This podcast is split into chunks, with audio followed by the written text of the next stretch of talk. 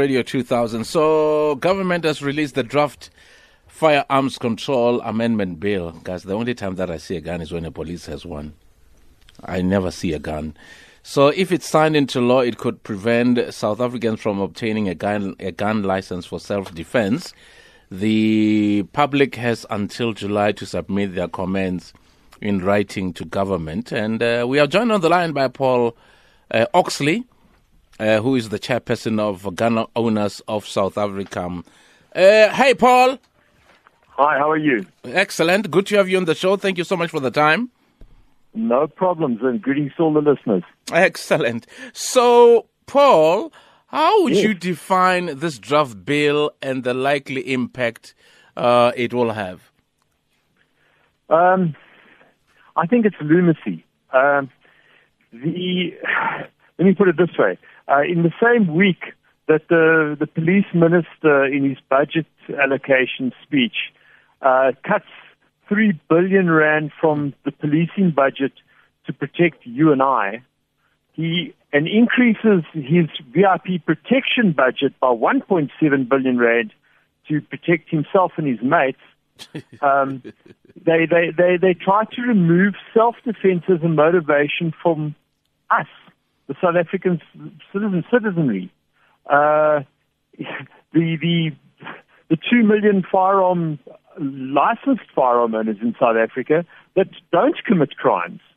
They want to take our guns away to put us at more risk whilst they simultaneously make themselves less capable of protecting us, but more capable of protecting themselves.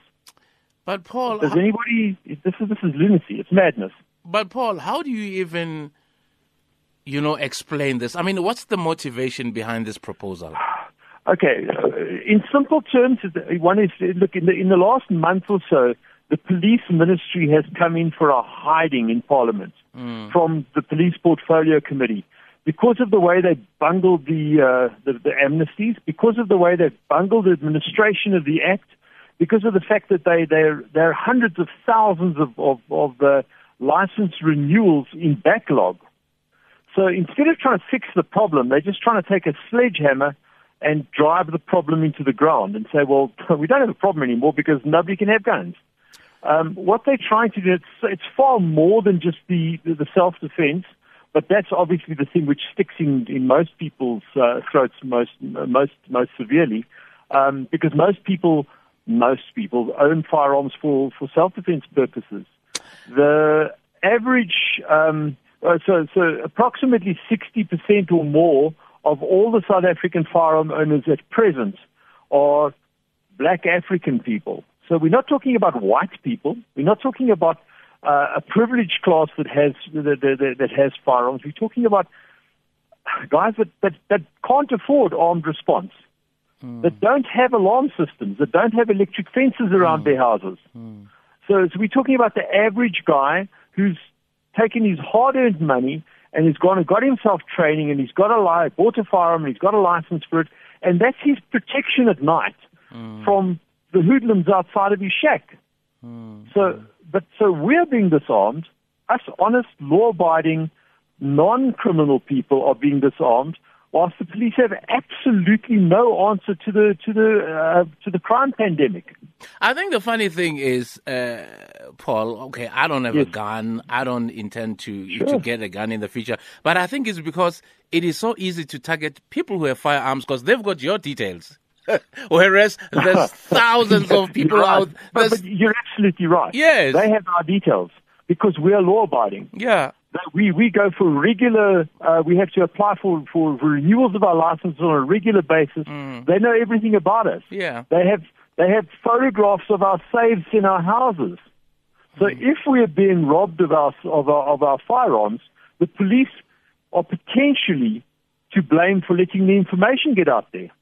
I mean, these are the very same pol- uh, police who are also victims of crime. I mean, we've Yeah. heard stories of people breaking into police stations, robbing off, sure. taking arms from officers. I mean, there was a horrible story a couple Yeah. of weeks ago in the Western Cape where the police officers were sitting in their car, they were ambushed, Mm-hmm. shot and killed, their guns were taken, and there's so many, there's thousands and thousands of illegal firearms out there, which obviously makes it difficult for them to get. Hence, obviously, they're Mm-hmm. Targeting and- and- people who've got and- and- licenses. okay, let's look at whilst you're on the speaking about police and uh, and the Western Cape. Look at Colonel Chris Prinsloo, who was a high-ranking member of the police, Yes. who sold more than 2,000 firearms to the Cape Flats gangs, which have been positively linked to more than a thousand murders, Wow. including hundreds of children that were killed with the guns.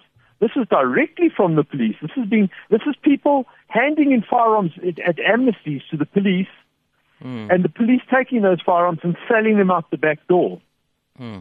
And so, it's so what I'd love, what I'd love to hear, to you know, to hmm. know is how will this, you know, impact or affect those who already have gun licenses if it's passed into law? Well, it will have a horrible impact because it, it, it will mean that, that self-defense as a motivation for owning a firearm disappears. So, so we'll all have to reapply for licenses again, which the police can't handle. I mean, they, they, they, every time anything comes up where you have to interact with the police, they fall further and further behind. Um, so, so eventually it'll get to a point when, when, when nobody's able to put, to, to process a license application. And it's about far more than just the, the self-defense. It's about sporting. It's about the hunting industry. The, the game, the, the wildlife hunting industry in South Africa is a huge breadwinner for, for, for rural people. There are hundreds of thousands of people in, um, employed in the hunting industry in South Africa that brings in billions of rands worth of mostly foreign currency on an annual basis. This, the, these proposed uh, um, amendments will completely gut the, far, the, the, the, the, commercial um, game industry. A, That's col- what people haven't even thought of yet. a colleague of mine was asking me, uh, was talking about what about security companies? Well, exactly. If security, if, if, if, if self-defense is no longer a reason to own a firearm, security companies won't be able to, to, to license firearms to protect their clients. So In the- fact, take, take it to the furthest extreme. If, if, if self-defense is no, with a firearm is no longer a justified use for a firearm, the police won't be able to uh, own firearms. Because the only reason the police, the SAPS can own firearms is to protect themselves whilst they're doing their duty. They don't own firearms to force um, the civilians into, into surrendering to, to arrest. They, they have firearms themselves for their own self-protection if they are, if they're attacked whilst they're doing their duty. So if, if, if they, if we can't have firearms, how is it that they can have firearms? Are they a special class of personnel? now? Mm. A- a- and what action will you be taking to oppose this draft right. bill? So, so we, we're obviously going to jump through all of the legal hoops and, and make things absolutely legal from our side. We've got mass mass mobilization underway right now with large groups of people in Cape Town and in Johannesburg and around the country. We've, we, we're, we're um, sending in a lot of, uh, of objections to the, the civilian secretary. Um, we are using democracy the way democracy should be used, not the way the, the police seem to be trying to, to trample democracy into the ground. Well, uh, we'll be watching this one like a hawk, Paul. And uh, yeah, thank you. We, we we really appreciate the time, and we're hoping to to talk to you um, very soon. It's a great pleasure. Anytime. Excellent. There you go. That's Paul Oxley, there, chairperson of Gun Owners of South Africa. So there you go, Lela. You wanted to say something, I know. No, no, no, no, no. Look, I mean, uh, he answered most of the questions that I actually had in mind. Because, I mean, when it comes to guns, I used uh, a guns as a sport, as a sport when I was in high school. So this is actually really quite strange as to say, okay, people then, uh, they're making the laws even tougher and tougher. For law law abiding For citizens. law-abiding citizens, because I, I, something that I've told you some some some some months back, Yeah. when there was an incident out at Hyde Park, um, Yes, at, yes. at the shopping center, Yeah, yeah. where this man was sitting with his family, and these armed gangs just came with guns, and they pointed a gun at him to take his watch, and then they walked off. Now, do you think that criminals would be that brazen if they knew that there could be people who are sitting around who have guns legally, Yeah. who could actually stop this kind of criminality mm. should it just happen. And you know what? I mean, I've I've also experienced that at at at, at Waterfall. And you, the thing is, you abiding citizens who even have guns don't even carry guns when they go to restaurants. Mm-hmm. They either leave them at home or leave them in a car. Yeah. Do you know what I mean? Mm. And I experienced that at, at Waterfall some months ago when these guys were just hanging out and suddenly three guys came out of nowhere and started demanding their, you know, their watches. Yeah. And then they took off. Mm-hmm. And then there's a story where there was uh, this man who is a brother of a former rugby player.